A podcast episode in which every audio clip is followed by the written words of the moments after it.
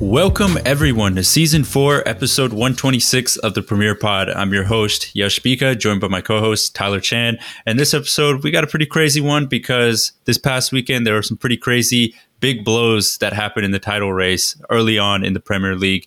Um, so to get things started, we're going to jump straight into the Chelsea Manchester City matchup, uh, where Chelsea actually ended up, be- or excuse me, Man City ended up going into Stamford Bridge and beating Chelsea 1 0, getting their revenge from the Champions League final. Um, that dreaded result that all City fans probably will want, will want to forget, but they did get one up over Tuchel. Pep finally unlocked the game plan to beat him. But it was the first big blow in the title race because Chelsea and Liverpool they did meet earlier in the season, but it was a draw.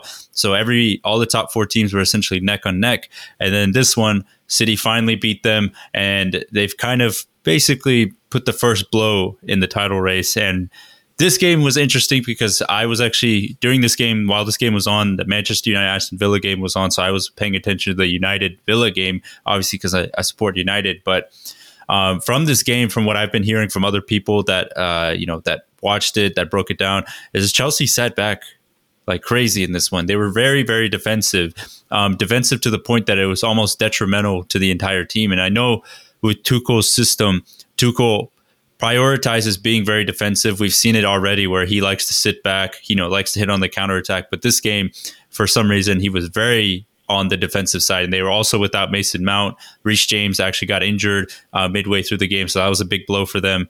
But very odd type of formation tactics that Tuchel put out. And then for Pep Guardiola, he had Bernardo Silva just running the show as a midfielder, and then Gabriel Jesus coming up with the clutch goal for him. They were missing a number nine, and Gabriel Jesus, the number nine, um, pulled up for him. But it was a huge result for Pep Guardiola because he finally uh, got one over um, Thomas Tuchel. It was a big storyline just based on the commentators too. They kind of open it up as the champions of Europe versus the champions of England. And if you don't really follow soccer, that doesn't really make sense. it's like, wait, isn't England in Europe?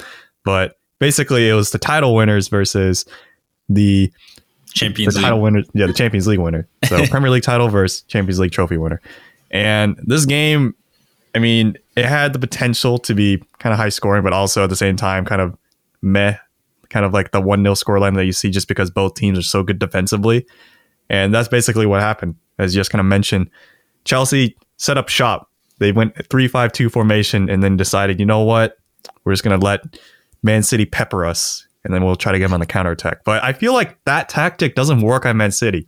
Every time I've seen a team upset City or pull away to get a result against City, maybe be a draw or just at least a few goals, it's from disrupting Pep Guardiola's kind of high press and possession heavy pass offense where if you don't let them play their game, they can't really be as effective. If you don't have their players kind of running along the sides and kind of bombing in from the wings into the middle or having Kevin De Bruyne being able to just set up shop and just play like QB, play like a quarterback and just pass to whoever. Mm-hmm. If you just stop them from being able to do that, or maybe as often, or maybe at, at, their own tempo, then that's how I feel like City can be stopped. And I mean, you already seen a little bit of glimpses of that from the season already because City didn't have as great of a start to the season. Granted, it's only been four or five games, but mm-hmm. I mean, mm-hmm. those points all matter at the very end. Like we've seen games kind of determine the ultimate final standings from just one or two points from the past several seasons. So I feel like Chelsea, they gave them a little too much respect. I feel like Chelsea should have played to their game that they usually have where they do like a 3-4-3 and they just go very attacking. It put City on the defense at times and also kind of give them some second thoughts. But for City, it was basically just pretty dominant from them for the most of the game. Like mm-hmm. Chelsea were kind of just on the back foot, and even at times Thiago Silva had to make goal line clearances, things like that. But I feel like Chelsea they they kind of they kind of messed up on this one. Like the tactics yeah. usually from Tuchel are pretty set and sound, but this this one was quite the fumble. It's yeah, they they they, they were missing they were missing for some big players for sure. Then today it was actually announced that N'Golo Kante tested positive for COVID nineteen, so he's going to be out for their Champions League match and their Southampton game coming up this weekend. So that's a big blow for them. But it there was a point where Ruben Dias also made a huge block in the in the game Um, and I remember seeing somewhere someone put out a tweet that Lukaku was just basically on an island. He just could not do anything because there was no service being put to him. And you know, like you said, I, I think it's just very odd that Tuchel went so defensive because usually, as you said, Man City, yeah, you have to play on the counterattack. But I've seen when Wolves have upset them, when Manchester United have come into the Etihad to beat them, yeah, they did sit back a majority of the time, but there were 20 minutes, 20 to 30 minutes of uh, different spells where, you know, the team actually high pressed them or actually went on the front foot and tried to give them a little bit of a, um, as I would say, a little bit of a push, and that kind of frightened the Man City players and pushed them a little, pushed them around a little bit, and kind of threw them off their game. But you know, you have to give kudos to Pep because Pep, you know, he he got his stuff right. He finally got one over him, um, you know, after that Champions League defeat. So City, I will say, you know, they deserve credit because they came into the Stamford Bridge, which is a hard place to come into, especially under Tuchel, and they got a one 0 result, which you know, you never know. Come down to the end of the season, it may be that win that maybe takes them that takes them over Chelsea or helps them win the title. So it was a huge result for uh, uh, Manchester City. But moving on to a team like the other big game of the weekend, crazy that we got two of these big ones in one weekend, but it was a North London derby. It was Arsenal versus Tottenham. It was at the Emirates. It was a up and coming Arsenal team versus a Tottenham team that were struggling, missing some key players, haven't won a game in a couple games, but what a game it was because Arsenal came in um, came into the Emirates and just rocked Tottenham. Came out with an early 3 0 lead in the first half. And then the second half, I would say they kind of went off the pedal a little bit, allowed Tottenham to get back into the game. You know, Tottenham did score a goal, and it was an Aaron Ramsdale incredible save at the second half that did kind of keep um, Tottenham from keeping scoring that second goal. But overall, it was a dominant Arsenal display. Aubameyang scoring the second goal, and basically after he scored a second goal, recreated Thierry Henry's iconic celebration where he just goes on a knee slide and just kind of holds his head up high, where he's just like, "I'm the man. I'm the man for Arsenal." And it was kind of crazy because Thierry Henry was actually at the game too, being able to witness that. So, you know, you had Emil Smith Rowe scoring, you had um, Aubameyang scoring, you had Saka scoring, you had the whole front line working in tandem. Um, Tomiyasu was an absolute star wolf, like just a, a beast of a defender at right back. Ben White and Gabriel look solid defensively. Ramsdale coming out with some big saves. Um, Kieran Tierney on the left side, solid left back. It was almost, you know, they said it in the announcers, but that game was kind of what you would think of Mikel Arteta. That's probably the picture perfect game plan of what a Mikel Arteta, full fledged Mikel Arteta side will look like when they're pr- producing at a, such a high level. And that was one of the few times I've seen Arsenal buzzing where the game plan worked correctly and also the whole stadium and the vibes were just buzzing like a good vibe all around. That's one of the few times I've seen Arsenal kind of feel like that in the past couple seasons because it's it's been a tough time for Arsenal fans, but that was definitely one of the uh, one of the best displays I've seen at the Emirates, especially from an Arsenal team in such a long time. Mm-hmm. And you can tell from just Mikel Arteta's celebrations that relief, yeah. that happiness that he just kind of fist pumped into the into the stands. It was insane. I was like, man, this is someone who's definitely on the hot seat, and then finally a little bit of ice to put on that bum. Mm-hmm. But geez, this Arsenal side, they came out like explosive. They came out at, when I watched this game. It was pretty early in the morning. At least for me, it was like eleven thirty. so eleven thirty a.m. Eastern Standard Time. But watching the game, I was kind of like a little dazed, and I was just like, "Is this on times two speed? Like, what is going on?" Like, yeah, this, they were all over they, the place. They played so fast to the point where, yeah, as Yash mentioned, they were three 0 up by halftime. A result that you wouldn't think Arsenal could get in the Northland London derby if you were to look at this team at the start of the season. Because you know, going into this game, both teams they had it flip flopped in terms of their form. Tottenham yeah. had a hot start and then cool off really quickly, whereas Arsenal had one of the coldest starts that we've seen in a while. And then now they like they picked off some of the relegation zone teams, and that momentum carried into this game. And straight off the bat, that team momentum basically draw drew them up and made Tottenham look pretty subpar. Like Arsenal, yeah. after beating Tottenham this game, are now above them in the table. and only on top of that, they still kept those young stars, those young rising, not stars, like that's a little too early to say, but those young rising prospects that Mikel Arteta put so much faith into that yeah. now they're playing in the North London Derby. And you, those players like Ramsdale, Ben White, and Tomiyasu, those players are now looking like staples. And yeah. I talked to a few of our good friends. I listen to the podcast, also featured on the podcast, like Sung Hoon Cho. I asked him about these transfers actually over the weekend. And Cho in particular kind of highlighted Aaron Ramsdale, or as he calls him, uh, Godsdale, because he has a lot of faith in, in Ramsdale. He gave you a few notes. He was like, you know, because of his passing and because of just his confidence in himself, uh, Aaron Ramsdale has compared to Bernd Leno, whereas Bernd Leno has just been like sliced for the past couple seasons.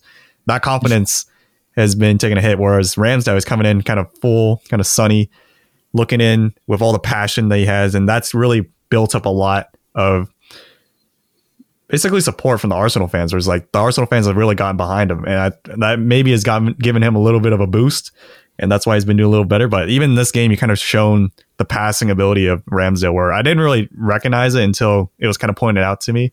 He's like, you know, you should you should see the passes. They're, they're not too bad. I'm like, all right, all right, well, yeah. we'll see, we'll see. And then some of these passes are actually pretty on point. Like there'd be times where it'd be like a risky pass, but because it was perfectly timed, perfectly on target, it was there. And there are times where he would be smart enough to draw defenders away from certain defenders or midfielders that he's trying to pass mm-hmm. to by just you know placing the ball down in certain directions.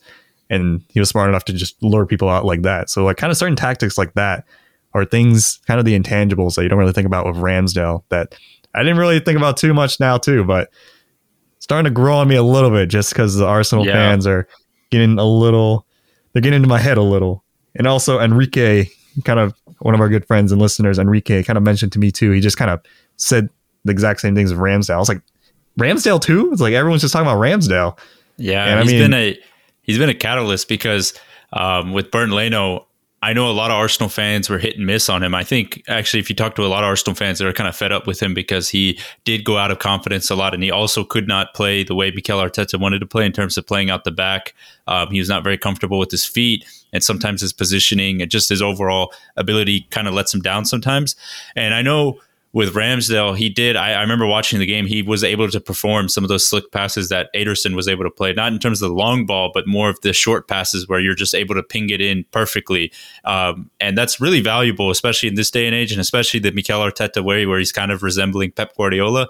You need a goalkeeper that will pass the ball to your midfielder, but actually pass it where the midfielder can control it and turn and not just you know bullet a pass into them where they have to take a heavy touch and all of a sudden the other opponent is in in through goal because the goalkeeper can't make a a you know a 10 15 yard pass and Ramsdale was making a ton of those. I remember the second goal, actually, the Aubameyang goal, where you know people could say, "Oh, was it a foul on Granit Xhaka?" They didn't call it, but Ramsdale passes into, I believe, Xhaka. He gets the ball, turns it, puts it out to Tierney. Tierney gets it, plays it to Emil Smith Rowe. Smith Rowe pushes it, passes it back to Aubameyang, Aubameyang to Smith Rowe, and then plays him in again, and then Aubameyang scores. So it was a perfect counter-attacking goal that resembles sort of the way Man City plays sometimes, where they can literally start from the goalkeeping position. A goalkeeper Ederson passes it to the center back. Center back just goes through the midfield, and then boom, they're through on goal and score. And it it was just a perfect example of what Mikel Arteta wants this project to look like. And I remember during the post game interview, he actually mentioned that uh, I think a reporter asked him, "So is this what you wanted to? Is this what the project is supposed to look like?" And he was just really giddy and just super excited because he can tell now that he has the players um, coming back from injury, Thomas Partey especially, those key players kind of coming back from injury, and now he's got a solid group of young core players. He can kind of kick on, and you know you can kind of see where he wants to take the team and I think what's also interesting, I remember when they lost to City, when they were on that three game losing streak, I, I went on the podcast. I was like, these next three games are really important for Mikel Arteta's era at Arsenal because if he can get three out of three, he can start building up some really good momentum to really kick on um, from the season because they had a really tough schedule. But, you know, kudos to Mikel Arteta because he's won three out of three and basically capped it off with a brilliant display in the North London Derby. Uh, but I, I, wanted to mention real quickly to a couple other players, Thomas Partey. I haven't you know, the times he has played and looked in form at Arsenal, he looks like a million dollars. I mean, he's such a good midfielder in terms of breaking up play, um, just being that very commanding force, has the ability to pass, is so technical on the ball. Kind of on, honestly, the ideal, ideal central defensive midfielder that Manchester United need, Arsenal have. And hopefully, if he can stay healthy, he can be a really key player for them. But Tomiyasu is a kind of a stalwart, stalwart, and kind of a catalyst for Arsenal's defense because he came in on transfer deadline day and you know people were just like oh why did they why did they buy this guy and he comes in from Bologna from the Serie A he comes in and has just cemented his place at right back Be- basically a, a, huge upgrade over Hector Bellerin. He can get up and down the pitch. He shows some of that leadership ability that you would like to see in a def- you know on one of your defenders. He's very commanding there. And I remember there were certain times during the games where instead of maybe passing it back in terms of maybe passing it out of the back in terms of taking a risky pass he just kind of boots it away. And i think arsenal players especially on the defensive side of the ball have kind of lost that for the past couple years. They've kind of lost the ability to just boot the ball away. They're kind of like oh i got to pass it out and then they end up leading to a mistake. So he's got that sense that okay if it's in a little bit of danger i can just boot it out and then we can figure out another way to pass around. So there's little signs like that where the team is looking like it's maturing um, and look, looking like an actual Arsenal side. And you know, you know, if I'm an Arsenal fan, I'm buzzing after this result because it's just it, the good vibes haven't been there for so long. Mm-hmm. And also, just from Yash's descriptions of just trying to describe goals from audio audio cues. you're starting to see a lot more one and two touch football again that you kind of mm-hmm. saw from the staples that you saw with Arsenal under Wenger, where it's just very quick counterattack, very quick kind of movement and playmaking with the ball. And this wouldn't be able to happen unless you had players that are comfortable on the ball and can actually supply the pass. And that's why you got players like Ben White in the team now, or his nickname apparently Benny Blanco. there we go. and also even players that we'd even mentioned like Odegaard, one of the key mm-hmm. playmakers mm-hmm. in that. Yeah, he was he was huge. Offense. Like he, I remember seeing him press the uh, Hugo Lloris a lot especially during when uh, Tottenham had the ball. He was one of the key factors in terms of pressing, like high pressing mm-hmm. for Arsenal. And then on top of that, they have so much basically prospect depth now. The you know like Lokonga, who started the, the past few games, he was on the bench. He's been pretty solid so far, just being able to run that midfield, according to Cho. Whereas I'm still like, ah, I, I still need a little bit more time. And also just on top of that, certain players like uh, on the left side, right behind Tierney. You had a little bit of that like kind of carbon copy of certain players just ready to go. But I still think it's still a little too early to see how this Arsenal side truly is because yeah. a three game stint where two of the teams are relegation and then one is a Tottenham team that's slightly on the decline for yeah. form at the moment. It's it might be a little bit of fool's gold, but it's yeah. pretty promising to finally see some sunshine and a lot of darkness for a while for Arsenal. And I think it's some good things to take away from in terms of just bringing momentum and also just showing from Mikel Arteta's perspective. It's like, you know, this project, it actually worked. We got the players. We just got to keep this momentum going and also just continue to build that chemistry. So it's a pretty promising outlook, but we'll have to see. I need more samples. It's only been like five games, and for half of them, it's been like kind of bleak. so yeah we need a lot more successful samples for us to really confirm the Arsenal backup. But for this one kind of isolated incident, it's been pretty good, especially against the North London rival Tottenham. Yeah. And just to kind of go through Tottenham real quick too, they didn't look great. Like Kane, he was brought back this season just to be a focal point to hopefully get them back into the Europa League or at least any European competition. Not hopefully not the Europa Conference League again. Ideally, be Champions League, but there's no way at this point. But Kane hasn't scored yet in the champ or in the Premier League, which is pretty surprising. And Son looks like the main focal point at this point, like the one point of that attack where there's a little bit of hope or like a little bit of glimpse where it's like if something's gonna happen, it'll probably be through Heung-min Mm-hmm. But I'm surprised. Like Kane came back during his prime. I mean, he didn't really have a choice, but he says he's gonna go all in and pull like an Aaron Rodgers kind of last season kind of hurrah and see how he does. but it hasn't really been clicking for him. And I don't know, yeah. Yes, like, it, what do you think about Kane right now? Is it the tactics? Is it him? Is it a little bit of both? Yeah, I think uh, so. What was interesting, I think Ars or Tottenham, excuse me, had basically two options during the summer. They either go full rebuild where they sell Harry Kane, maybe you know, I know Heung-min Son decided to sign the contract extension, but you sell Harry Kane, you get the funds for the money, then you maybe get a manager such as Graham Potter or you know, an up and coming manager where they look like they have some pretty positive results and they could possibly build something that Mauricio Pochettino kind of did at Tottenham, you know, gosh, now it's probably six years ago when he first came into the club. But you go that route, but instead uh, Tottenham decide to basically play hardball and keep Harry Kane because they didn't want to sell him, and they ended up trying to scramble away for you know they were trying to look for some top top class managers. You know they had Antonio Conte, they had others along, but uh, unfortunately that just didn't happen because those managers saw the state of the club and were like, I don't know if this is kind of the project I'm going to go into, and they ended up having to pick Nuno, who unfortunately I, I like Nuno, he's a good coach, but you know, you went from Jose Mourinho to Nuno Espirito Santo. In a lot of ways, Nuno is kind of the carbon copy of Jose Mourinho. He likes to play on the counterattack. He likes to play very defensive, um, and he likes to score on the counterattack. He pr- prioritized defensive football first. So, and and he's also Portuguese. So it's essentially Tottenham went from Jose Mourinho to a lesser version of Jose Mourinho with Nuno, and they decided, okay, we're going to keep Harry Kane. I know Harry Kane put out the statement that, hey, I'm all in, but really can you really trust that? Because this is also the same guy that put a price tag on his head and also essentially stopped coming to training because he wanted to leave the club and go to Manchester City. So, in a sense, Tottenham kind of screwed themselves because now you have a player that essentially doesn't really have his heart in it this season because he sees all the big clubs Manchester City, Manchester United, Chelsea, Liverpool. They're playing in Europe, they're playing in the biggest stage of uh, Champions League. And Harry Kane's playing in the Europa Conference League and he's also on a team that he knows. He looks around and he's like, none of these guys can compete with the big four. There's just no way. Um, maybe we may get the odd result here and there, but consistently speaking, this this team is too too thin. A lot of the stalwarts that were there when he was there, such as Christian Eriksen, Toby Alderweireld, Jan Vertonghen, um, others of the same ilk are not there at the club anymore. So it's a brand new kind of fresh faces all over the place.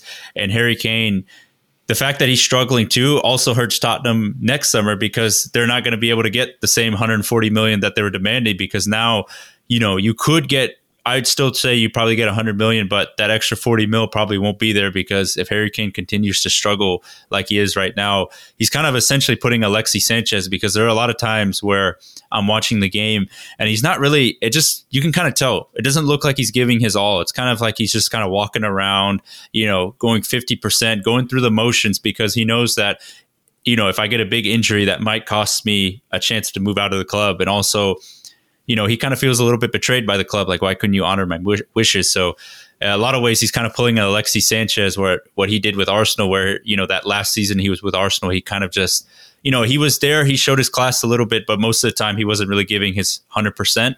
And I feel like Harry Kane's kind of at that same position where you're good. You may get moments where you see 100% Harry Kane, but I feel like in totality, you'll probably only get 75, 60% of what Harry Kane can actually bring in terms of his on football pitch. And that's just unfortunate because, A, you're getting robbed of seeing a really good player perform at a high level. And also, the player also brings other players down because if you see your star player not really giving his all for the team, it's like, you know, if you're Lucas Moura, like, why should I even try? You know?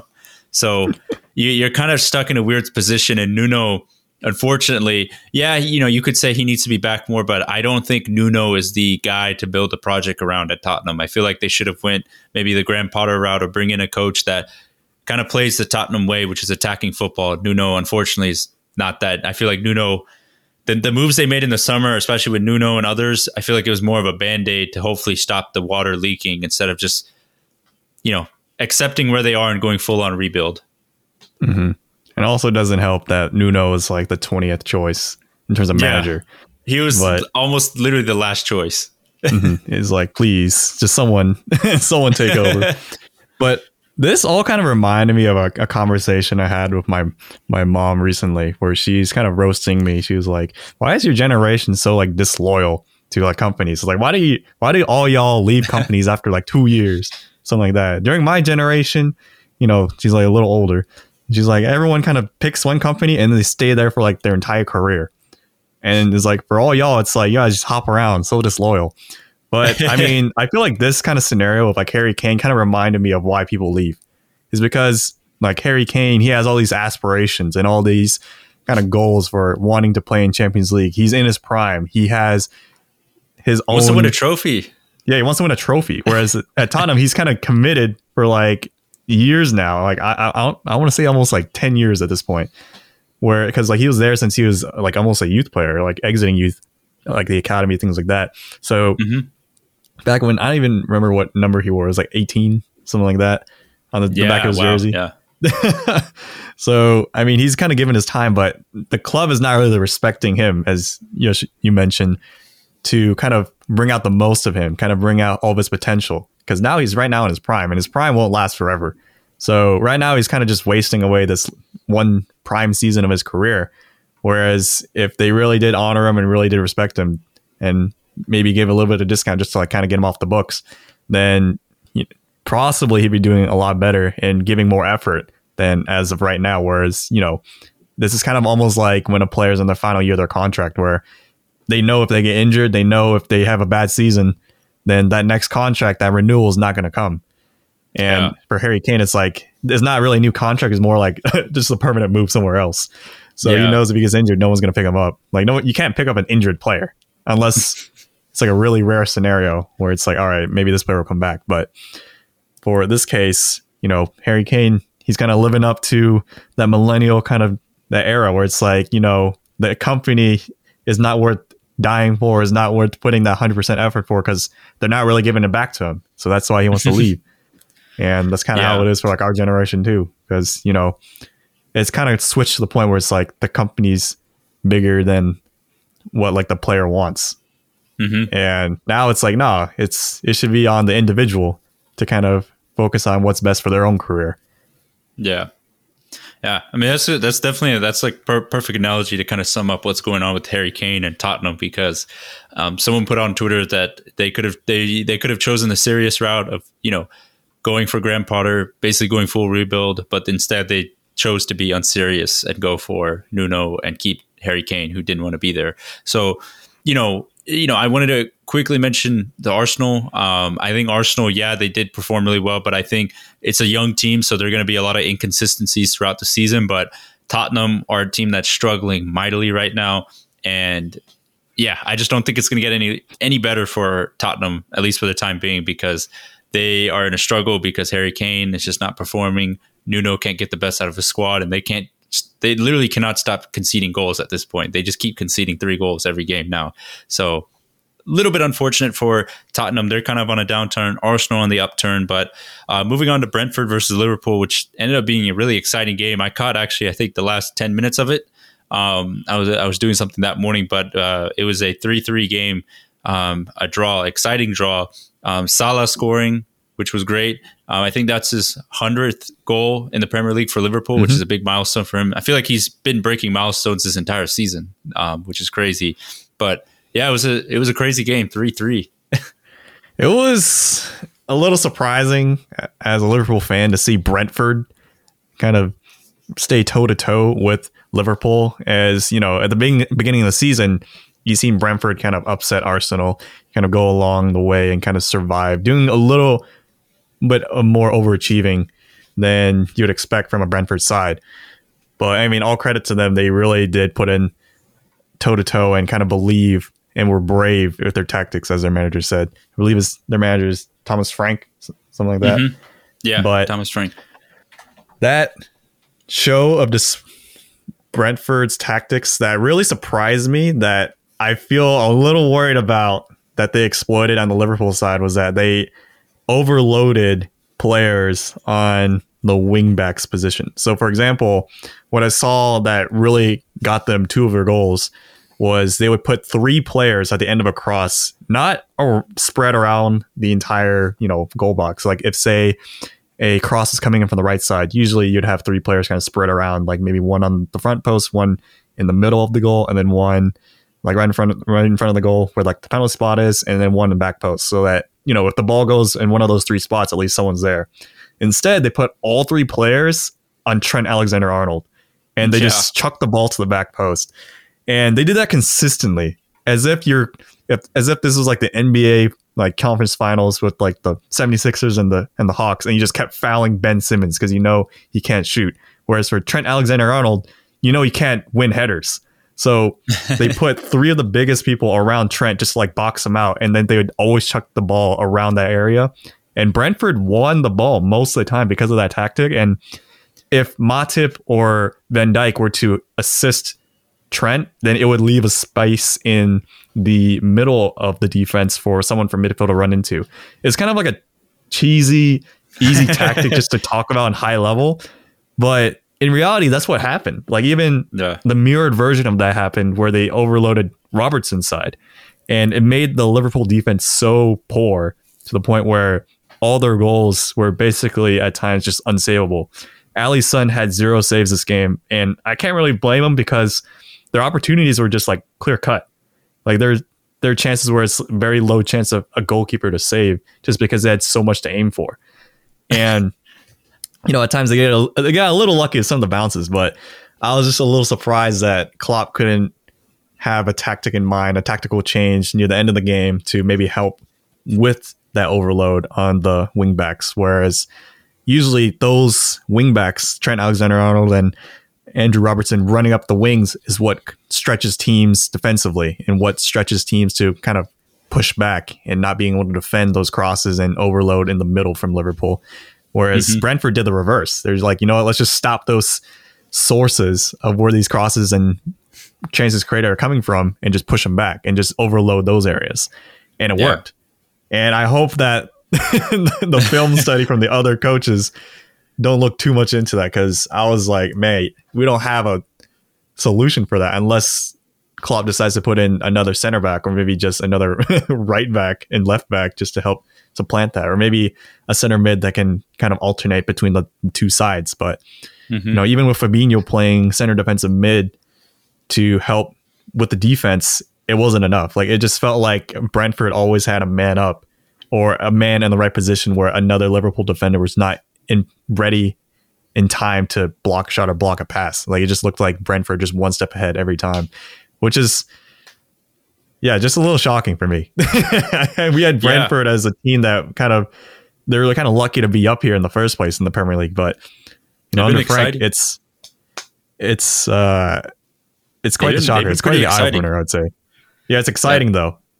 The bees. Yeah, I remember um, when I caught the last ten minutes of the game. There was one chance, I think, in the 90th minute where I, I, I can't remember who was running one v one, and then Van Dijk comes up with like a huge tackle to stop the one v one. I believe, um, and that was just crazy because I I think it was like the last couple chances, and Brentford were just going all out. Like they weren't settling for the draw; they wanted to figure out how they could win, and and that was almost Leeds esque, where Leeds could have the draw, but they're more worried about how can we get the win instead of most teams in that position. Maybe if we're facing a Norwich, they'd probably be like, okay, how can we sit behind for the last five minutes and figure out how to s- settle for the draw?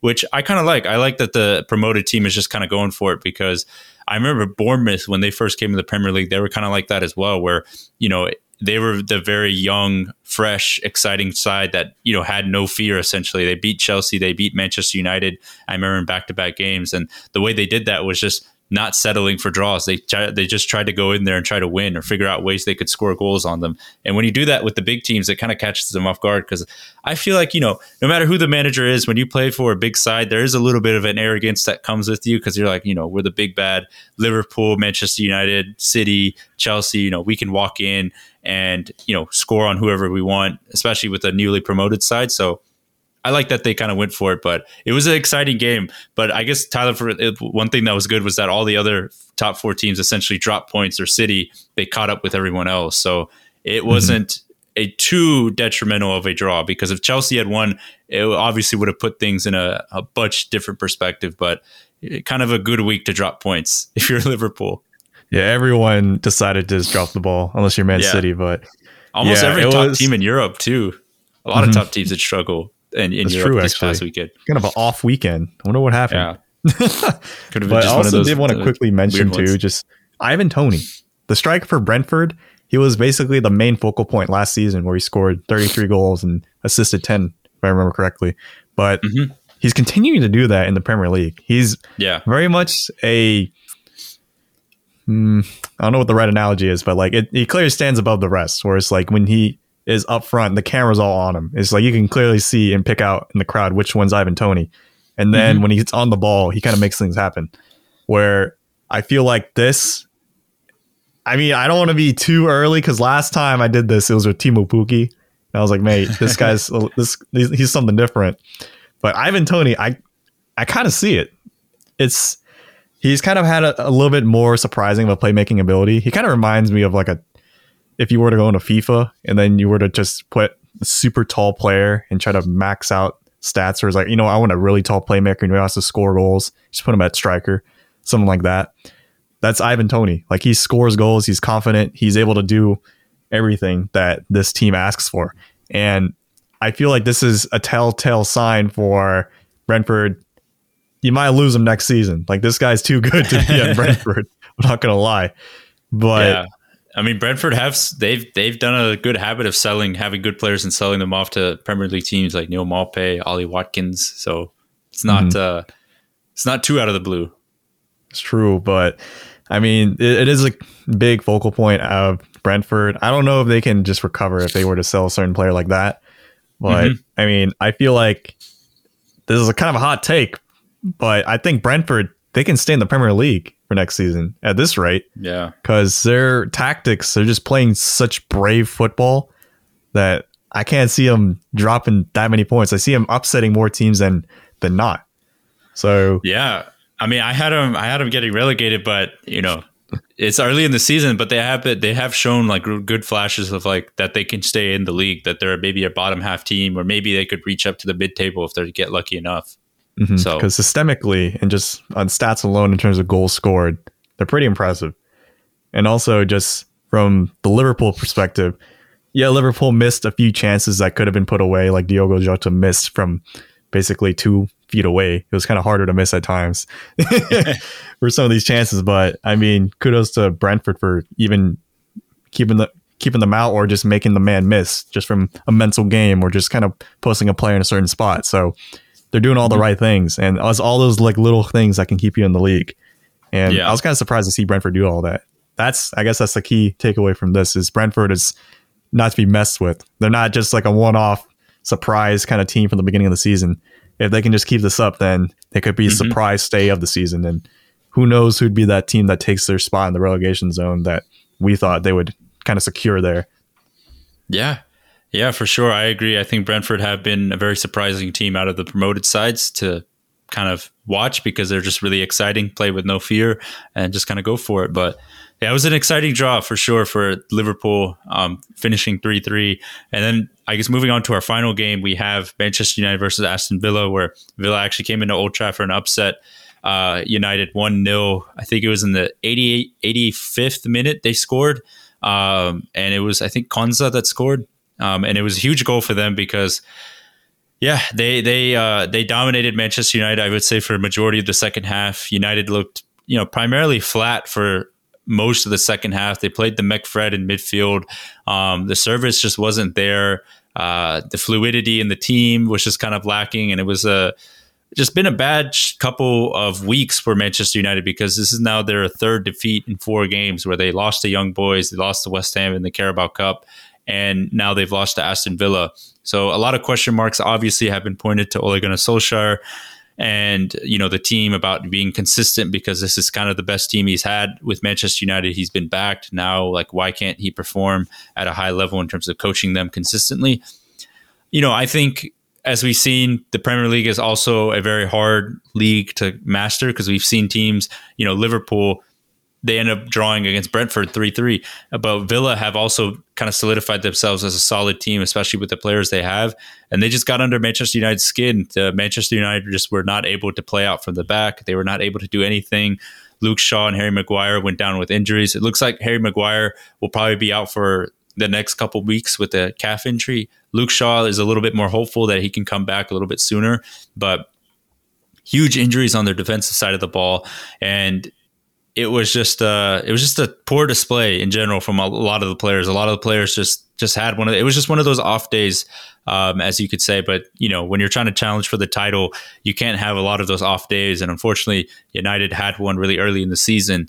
Um, and hopefully I can, you know, I would hope that they kind of use this as a catalyst to kind of kick on for the season because they have started a little bit slow after that Leeds performance to open up the Premier League season. Their performances haven't really matched up with the results they've been getting, but hopefully, as we've seen, when Ole Gunnar Solskjaer is kind of under the pressure, it's kind of when his team kind of thrives the most, where the team plays with, I would say, the best of their abilities, where the players kind of just let loose and just play like themselves. So I don't know. Hopefully, Ole's got some of that magic juju still there, and then he can kind of help provide the team that spark they need because they're kind of lacking it right now. And I, hopefully, they can kind of kick on because it's a little bit unfortunate with this results because it was just kind of a disappointing all around afternoon.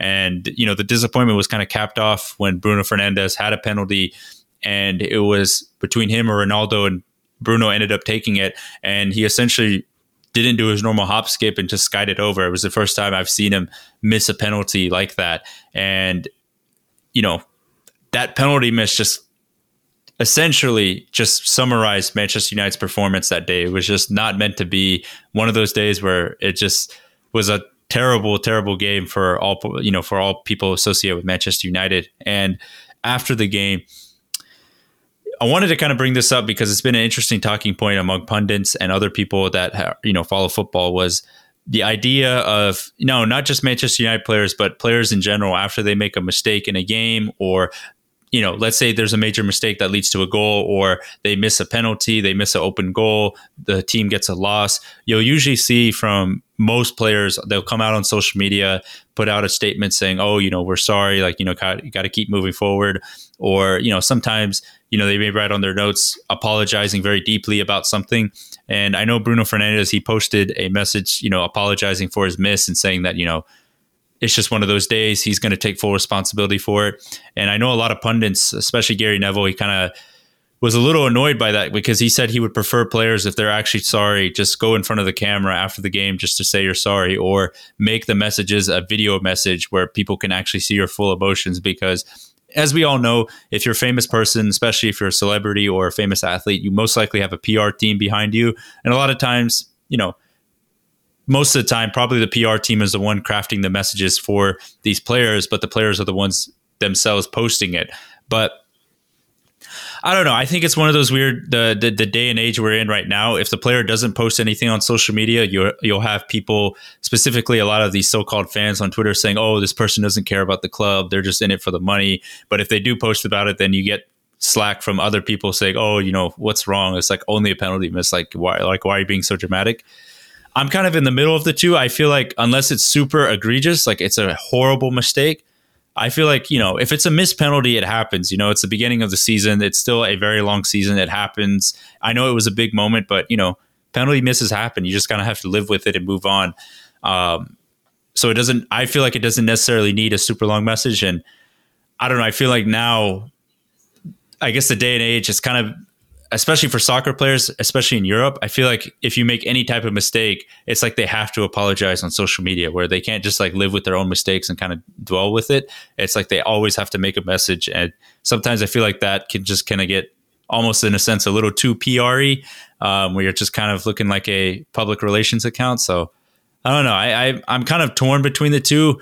I understand why they have to do it, but I, I think there definitely needs to be a bit of a balance because any team you look at, whenever there's a mistake, the players are always like putting out these messages on social media.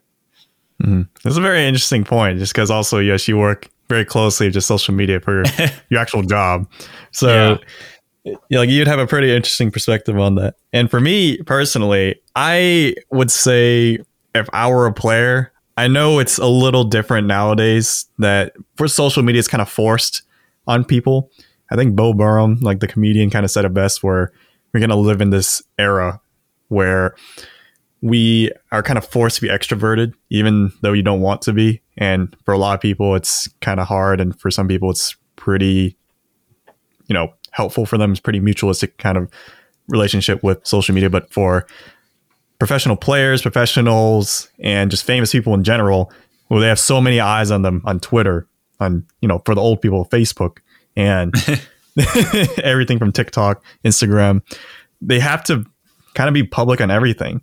And I feel like if it were me, I would say no, you don't have to post something if you messed up in a game. You know, you know what happens. Like if you miss a shot, you miss a penalty, you are the reason why the team lost from like a game mistake tackle or mistake mistake pass, something like that, like a Gerard slip, something like that. Then mm-hmm. you know, just don't look at social media. That'd be my advice. Is like don't even look. Like don't open your phone or anything. Just you know, just get to work and then make it up the next game because that's all you can really do.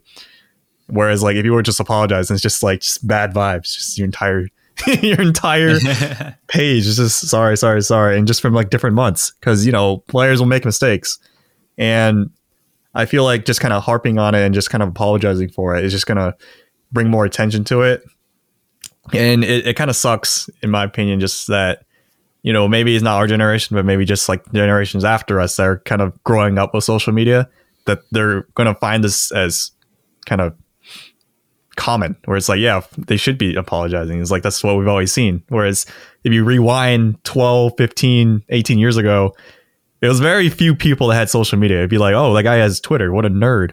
Whereas now it's like everyone has social media everyone has instagram everyone has things like that and everyone basically has to use it at some points at, at least if yeah. you're like a big name so i think it's kind of like a consequence of the era we live in and it's it's a little rough because you know I'm I'm very much more kind of private. I would be like, you know, I made a mistake. I'm just not going to look at any social media because I know it's just going to be a lot of people roasting me, a lot of people being like, why do you even take the kick?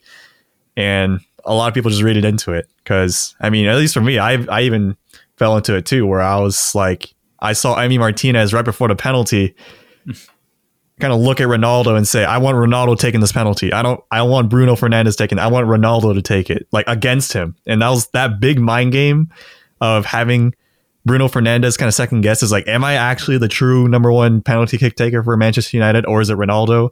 Like, is am I really the best choice?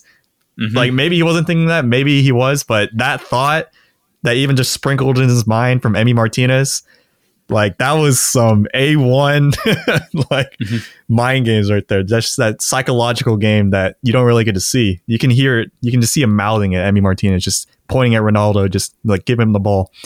And that caused Bruno to sky it. And we saw Emi Martinez kind of do these psychological mind games too against other teams in the Copa America for Argentina when they're in shootouts as well. Like Emi Martinez is so good at saving penalties just because of that mind game kind of aspect and also his ability, of course. But it's a two part mind game where it's like the confidence of the player taking it and the ability and the studying of just whether the, the goalie did his homework to know which mm-hmm. side, which spot of the goal is like the penalty kick taker's favorite spot. And all those little things. It's just now it's going to all come back. For Emi Martinez, it's going to be like, you know, it's going to rise them up in the social media. It's like everyone on social media was like, man, they pointed out that mind game that tactic that Emi Martinez had, and it, would probably bring him up. Whereas now for Bruno Fernandes, it does the opposite, where it's it's like a balance. Like one one side is going to get a lot of praise, and the other side is going to get a lot of hate, and it's just going to be like a seesaw from here and there, just because of social media. But mm-hmm. I mean, that's just how it is these days. It is what it is, unfortunately, but that's how it is with social media. yeah, it's it's definitely weird because you know, I, I gave my input on it, but as someone that works in social media, I obviously see the value of it. But you know, a lot of these players, yeah, you can tell some of some of the statements they put out are a little bit authentic, but a lot of times you'll see a lot of players just put very generic. You can tell they just ran it through a PR statement, and it's just like what what you know what value does that really add? It's like if Jordan Henderson, you know, Liverpool get a big win, he's just like solid performance with the team, like you know, does yeah. that really add anything? You know. Um, or if it's like a big loss and you have players like Cristiano Ronaldo, who obviously with his massive following needs to have a PR firm, and uh, it's like a loss, and his statement is just like, "Oh, bad result, but we have to keep pushing forward." You know, does it really add anything? I don't think so. And it's just a lot of those generic statements. I think some people now are kind of catching on to it because, especially with abuse going around and like you know social media online with footballers, I just feel like eh, I feel like like you said, I feel like footballers nowadays are just so they're like, okay, if I make a mistake, now I got to craft a message on social media, like apologizing for my mistake. And if I don't, then it's just I'm going to get called. Oh, I don't care for the club. I have no pride, no passion. So it's a double edged sword that unfortunately the world we live in, you know, the social media does bring the the players closer to the fans, but it also kind of has that downfall effect on the other side where it's you know now they're kind of forced into putting messages where sometimes it'd be better just to not say anything and just um, let your performances speak for themselves. But it is what it is, as Tyler said. And um, to wrap it all up, it was a poor display for Manchester United as a United fan. Pretty disappointing, but hopefully they can kick on. And we won't have to mention this Aston Villa result because it was it was a pretty sad day to start my Saturday morning uh, with the one 0 loss. But you know, we wanted to move in quickly to the preview section. We actually have pretty decent, good looking games for this weekend. You know, we don't have two, I would say, high profile blockbuster games, but we do have some pretty good ones. Um, to start it off, we have Manchester United versus Everton. If you didn't know, Rafa Benitez actually is doing some pretty solid work at Everton. He has Richarlison performing well, Andros Townsend. They're doing pretty well. I did not think they were going to do this well, especially uh, considering kind of the way they've been playing, losing Ancelotti, losing James, but you know they've been pretty solid. And Manchester United, even though they're back at Old Trafford, is a huge game because they did not perform well against Aston Villa. They haven't performed well recently. So it's a big game to basically start off a very tough run of October fixtures for Manchester United. But I think they're going to have a little bit of a, a pep in their step, as we like to say with Manchester City. I feel like they're going to have a little bit of an edge in this one because they know the players on that team know that they can't lose this game. So I'm actually going to go 3 1 that they will win. I think it will be tough, but I, I feel like the star power will just carry them forward with this one to a 3 1 victory. I, I had faith in Rafa Benitez for sure, just because he's a Liverpool legend of a manager. He did really well, just bringing Newcastle back from the grave from the championship. And for an Everton side that's been kind of underachieving at times from the past several seasons with the players that you do have, I'm slightly surprised that they're in fifth, but I'm also not surprised that they're doing well under Rafa. But this is a big match for Rafa, and personally, because you know, as a former Liverpool manager, Manchester United has been a key rival for him for a while. And also, this would be a clear statement because this is fourth versus fifth in the table right now. Manchester United in fourth, Everton in fifth. So this would be a key in terms of what their intentions are and ambitions are to kind of kick down a Manchester United team that's already on the ground. They've been like Manchester United have been, as Jess has been mentioning, kind of like tripping for the past three games. It's like it's like a very slow trip where it's like every game is like one stumble after the other, and it's like finally it's Everton going to be the team that kind of kicks them down face flat. And they, I, I feel like they have the opportunity to, and they're going to take a full advantage of it. I don't know if Ronaldo, given that at times at, under at Juve in the past couple seasons, sometimes they can't make that comeback as you know you would see Ronaldo would, and it's kind of been suffering a little bit at Manchester United. Surprisingly, just a lot of one nils against them. So I wouldn't be surprised if Everton just stack another one to that list, another one 0 for Everton. You would never hear me say Everton's going to win a game, but these two are basically wow. rival teams of Liverpool. But right now, just in terms of momentum, I, I feel like it's got to be Everton. Wow. Okay, so that's a big result. You're going for one 0 Everton win. I, I think United will bounce back with the three one win. So we got two opposite results there. So that's that'll be interesting. Um, and then mm-hmm. we have West Ham versus Brentford. We mentioned Brentford earlier in the episode how they kind of play with no fear. They're very exciting. West Ham are kind of the same way where they under David Moyes have been with Michail Antonio. They have a very solid team around them. But I think this will be an exciting game. I think it will actually end up being a, a 2-2 draw with these two teams. I have a lot of recency bias because of Brentford. I'm, I'm on the Brentford bandwagon now, but this is also a pretty close matchup as well. They're seventh for West Ham versus ninth Brentford. And for West Ham, they came into the season with expectations, whereas Brentford they have no expectations. That's why they're playing so brave, so bravely. And these two tactics are kind of clashing almost. Whereas like Brentford's basically just like gung ho, and West Ham, hmm, is well, they're a little bit more structured, I would say, under David Moyes, but it's still pretty attacking for a West Ham side that we kind of seen in past several seasons, kind of more laid back. But this game, I I would agree with Yash. It's going to be a two-two. It's going to be slightly dependent because I, I, know Michail Antonio is kind of in and out of the starting lineup more recently because of I believe injuries. But I think if it could be a Michail Antonio versus Ivan Toney kind of situation, I could see a two-two because those two leading the front for either team is going to be pretty exciting. Nice, nice. 2 2. So we're both going for the uh, 2 2 draw there. And then finally, we have the biggest game of the weekend, which is Liverpool City um, at Anfield, a huge one because I remember last season City came into Anfield and rocked Liverpool. I mean, obviously no fans in the stadium, but they did, dominated them in that game. But this one's a lot different. Uh, Liverpool coming in with a lot of momentum right now. Um, Manchester City coming in, decent momentum, especially in the Premier League at least. But ooh, this this will be a tough one. I actually think that City can go into this, uh, go into Anfield. I think they could win a two one victory. I actually think City could pull off the victory here. So I'm going two one City. Liverpool's defense recently has been what's the word sus. it's been not the solid kind of typical Liverpool defense that you would see under Klopp with these players. Like you would think, oh, they came back with Van Dijk, Matip, Joe Gomez, everyone's back. No, there's no injuries. Trent's back, Robertson's back. The whole the whole gang's back. But yeah. from the season, minus the Brentford game, they've only conceded one goal.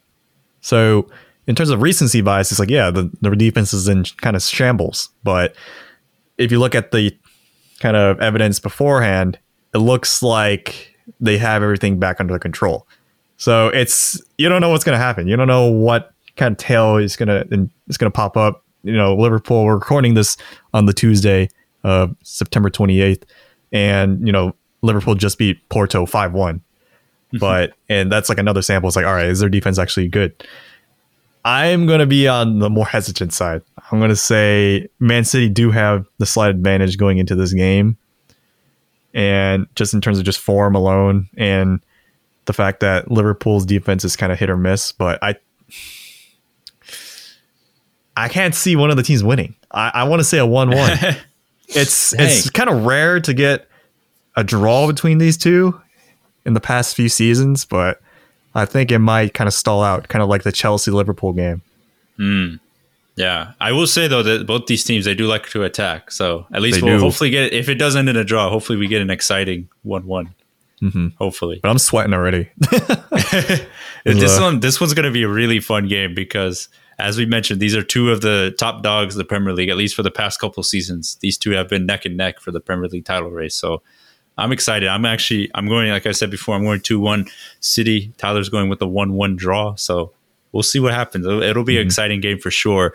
But that wraps up episode 126 for us. As we always say, you can follow us at the Premier Pod on Instagram and Twitter. You can give us a follow on there. Send us any questions you would like for the show. We'd be happy to answer them or actually talk about them for the next episode or any upcoming episodes. You can also watch the video version of the podcast at the Premier Pod on YouTube. Subscribe to us on there if you want to catch the video version of the podcast. And if you do listen to Apple Podcasts, if you would like to leave us a rating or review, that helps us out and gets us boosted and helps us get notified or seen across other podcast platforms and other people that listen to it.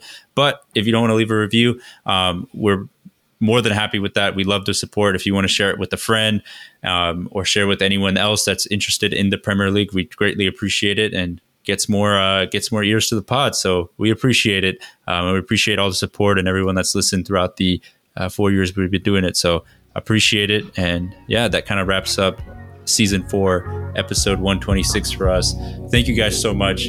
Peace. Peace.